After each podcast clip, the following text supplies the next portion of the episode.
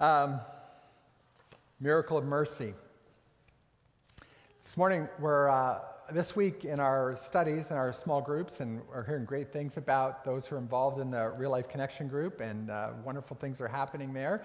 This week, uh, Pastor Rick is going to be sharing on the video about um, mercy for those who are hurting. And I thought this morning I'd like to talk about the man of mercy because I think Jesus is the one who exemplifies for us, those who follow Jesus, what it is to live a life of mercy. Mercy is love in action. It always has action behind it. It's all about the verb.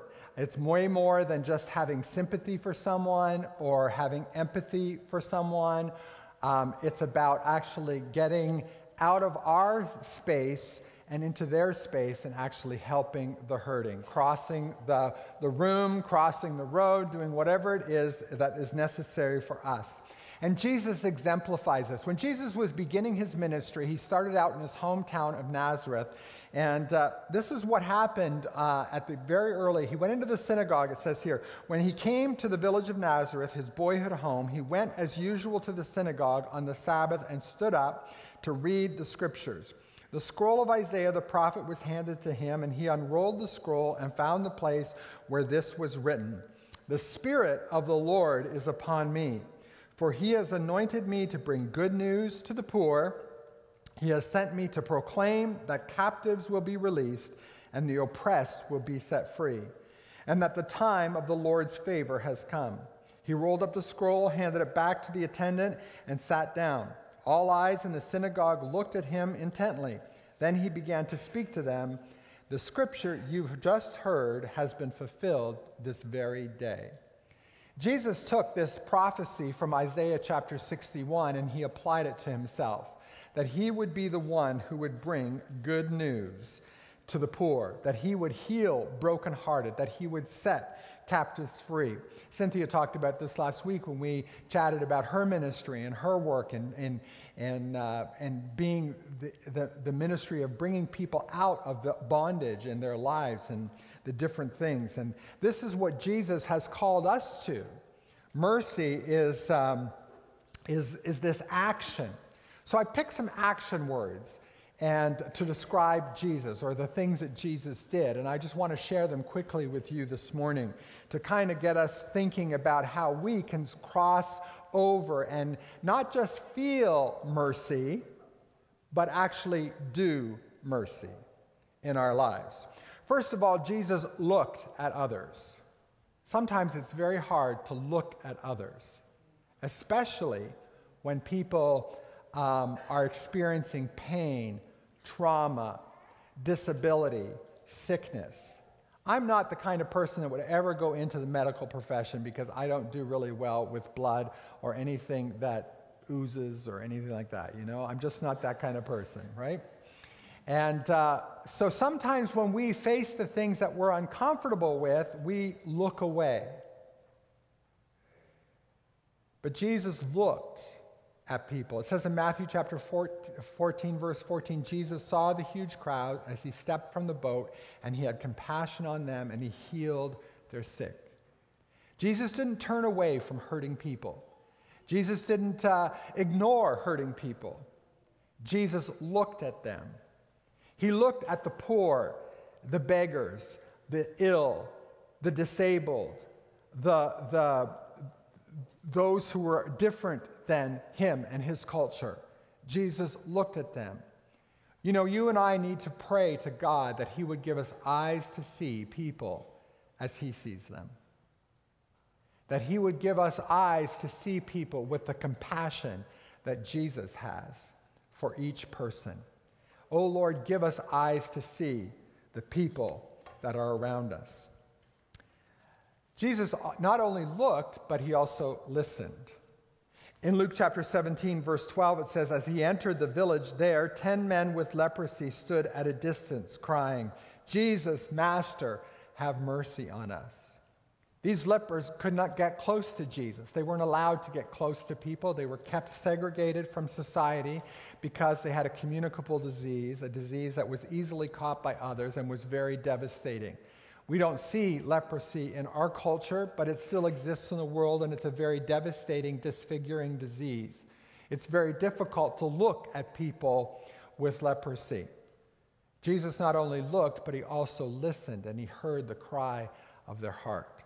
And the Bible tells us over and over again that Jesus healed those who had leprosy. Jesus even touched them, which was something that was completely unthinkable in Jesus' day.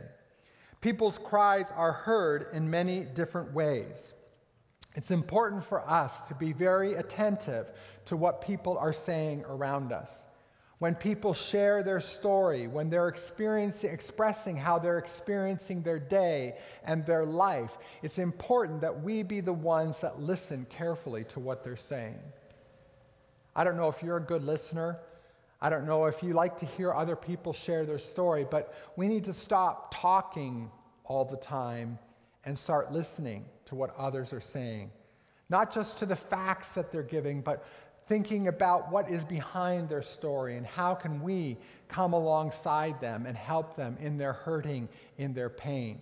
We need to lay aside our judgmentalism. It's very easy when someone shares their pain and their difficulty for us to immediately go and start listing all the things they should have done differently in order not to be in the place that they're in today.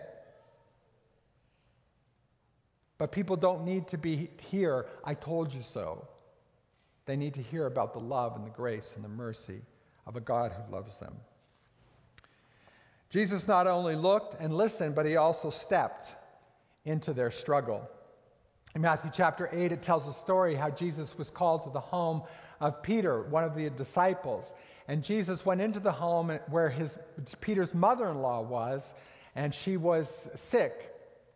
And uh, Jesus, it says here, when Jesus arrived at Peter's house, Peter's mother in law was sick in bed with a high fever. But when Jesus touched her hand, the fever left her. Then she got up and prepared a meal for him. Jesus entered right into the very intimate settings of people's lives. He went into their homes, he went into the places where, they, where their privacy was. He went right to their beds and he touched them. He didn't just, just look from a distance, he went right into their intimate spaces. It's a very difficult thing for us to do in our culture. We live very independently from one another. It's one of the things I find very hard to do is to step into other people's independent and private spaces. You know, we have these, these kind of these rules in our society uh, and we even build our houses that way. You know, our homes are built, everything faces front and back, and nothing faces the side. You don't see your neighbors from the side. You know, you drive into your garage and, and you close the door behind you and you go in your house. Just the way we live in our urban and suburban world today, we are disconnected from the people around us. So we have to be intentional about actually going into the private world of other people. We need to follow Jesus into that kind of thinking. How can I enter into the world of other people? So Jesus stepped into their struggle. He looked, he listened, and he stepped. And then Jesus also crossed over to people who were different. In John chapter 4, verse 7, it says, Soon a Samaritan woman came to draw water, and Jesus said to her, Please give me a drink. Doesn't sound overly remarkable. Jesus is sitting by a well, the community well, where people would gather regularly through the day. Mostly women would come to the well and would, uh, would get the water for the household. They, were taking, they would take the water back to their homes. And it was kind of a gathering place for the women in, uh, in a community. The men would, would gather at the, uh, the center of the community or at the, at the city gate, or at the entrance to the city. That's where men would gather. Women would get, gather at the well, and they would never gather together. Um, and Jesus actually, when he came to this town in Samaria, he went to the well and he sat at the well while his, his disciples went and did some business, got some, some supplies for he and, and their group. Jesus was alone there, and this woman came alone. And Jesus actually spoke to her. He did something that people didn't do. Men did not speak to women. Because in the mind of, the, of people of that day was a woman wasn't worthy of a conversation with another man, with a man. But Jesus started a conversation with this woman. Now, that's remarkable in itself, but the fact that this woman was a Samaritan woman is even more remarkable. This was the enemy. This was, this was a, a, a, a different um, race, a different group of people. They shared the same history as the Israelites, but they were, they were kind of the, the half breeds. They were the watered down version. They weren't, they weren't the right kind of Jewish people. And they weren't allowed into the inner circle of the Jews. But Jesus actually engaged with this Samaritan woman. He did something that was very, very um, uh, out of the ordinary. And Jesus, in this moment, you can read the story in Matthew chap- in John chapter 4, and Jesus actually altered her life. This, this connection with this woman actually changed the course of this woman's life. He offered forgiveness to her. He offered grace to her and mercy to her that, that set her free from a life of bondage. You know, Jesus calls us to follow him and to be those who are willing to cross over the barriers that our society has placed. We have to cross, we have to be willing to cross cultures. Um, we have to be willing to go to people to, to get to know and to listen to people of other races. Maybe even people that would be, could be our enemies, who could be dangerous to us, people that live a different lifestyle, people that have a different religion, people that have a different gender, now, talking for a man to talk to a woman today isn't very hard, but there's a lot of talk in our world today about transgender people. And I, I, I don't have any, uh, I'm not here to judge anybody, but it seems to me to be a very different kind of way of thinking than what I'm accustomed to.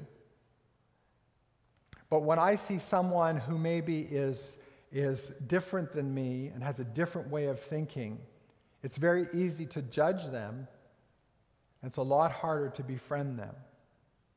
But when I look at Jesus' example of what he did with this Samaritan woman, he crossed all the boundaries. He crossed all of the, the norms of his society to actually befriend this woman at the well. To me, that speaks very, very clearly about how I would actually befriend those who are different than myself. In doing so, Jesus surrendered his reputation. This is what people said about Jesus. All right? Um, they said he's a glutton, a drunkard, and a friend of tax collectors and other sinners. That's what they said about Jesus. He eats too much, he parties too much, he drinks too much, and he's a friend of all kinds of sinners, including the people that rip us off and steal from us. Now, that doesn't sound like Jesus to me. At least not the Jesus, the religious Jesus, but that's the real Jesus. You see, Jesus, when it says in, in, Philippians chapter 2 that Jesus didn't consider his reputation as God something to hold on to, but rather to be surrendered. And Jesus gave up his reputation. You know, sometimes we're hindered from showing mercy to others because we say to ourselves, or maybe even to other people, I wouldn't want people to think that I was that kind of person. If I become that person's friend, if I become that person's, if I show mercy to that person, that, then I'll get associated with, with what they do and or, or who they are or their culture. And I don't want my friends to think that I actually condone that kind of thing. Well, Jesus did not let that kind of thing restrict him at all. He was willing to bear the, the, the, the, the scorn of people, to be called uh, a partier, a glutton, to be called a drunkard, and to be called a friend of sinners. That's what Jesus was willing to do. If we're going to follow Jesus, the man of mercy, then we need to let go of our self righteousness we need to be willing to sacrifice our reputation. People may not understand why we do what we do, or the friends that we have, or the, the, the, the, the ways that we will, are willing to show mercy to other people. We may get criticized for it, but man, I'd rather be criticized for showing mercy than for holding it in. Jesus was a man of mercy. He looked, he listened, he, he, he crossed over, he surrendered, he did all of these things. He acted out the mercy of God, and he calls us to do the same. The Spirit of the Lord is on me, for he has anointed me to bring good news to the poor, Jesus said. He has sent me to proclaim that captives will be released, and that the blind will see, and that the oppressed will be set free. Are you a follower of the man of mercy? If you're a follower of Jesus, then you need, we need to follow Jesus in his acts and his living out mercy as we minister to the hurting. I want to give you a moment here just to think for, for, for uh, a minute, just quietly think of some people that maybe you have been hesitant, maybe to cross the office or cross the street or or wherever you've been hesitant to actually reach out to them. It's difficult for you to look at them or listen to them. There's something about them. I don't know what it is. But I want you to ask the Lord is there someone in my world that I need to step out and show mercy to? And what I'd like you to do, I'd like to give you a challenge. I'd like you to take the connection card that you were given this morning and I'd like you to write their name somewhere on that connection card. There's probably some blank spaces on there. And uh, if you could just write the name of one or two people that you, that the Lord places on your heart that you need to either take some time to look, to listen, or to act in a way that is merciful towards them in the coming week.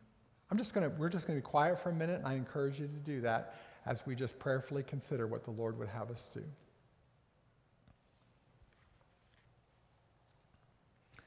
Lord, I, I pray, Lord God, that you would speak into our hearts and into our lives this message of mercy. Lord, we talked this morning about how we are recipients of your mercy through the cross, through your resurrection. We've heard stories of your mercy, Lord, and, and your grace actually working in the lives of people. We've, we've heard stories of how people have received mercy from others. But Lord, I pray that we would be able to, we would be challenged and we would be encouraged to step out and show mercy in ways that are meaningful and purposeful. Open our eyes that we can see. Open our ears that we can hear. Give us courage to step out, to cross over, to do the things, Lord God, that you have, that you, you have done and that we ought to do. I pray that you'd help us in Jesus' name. Amen.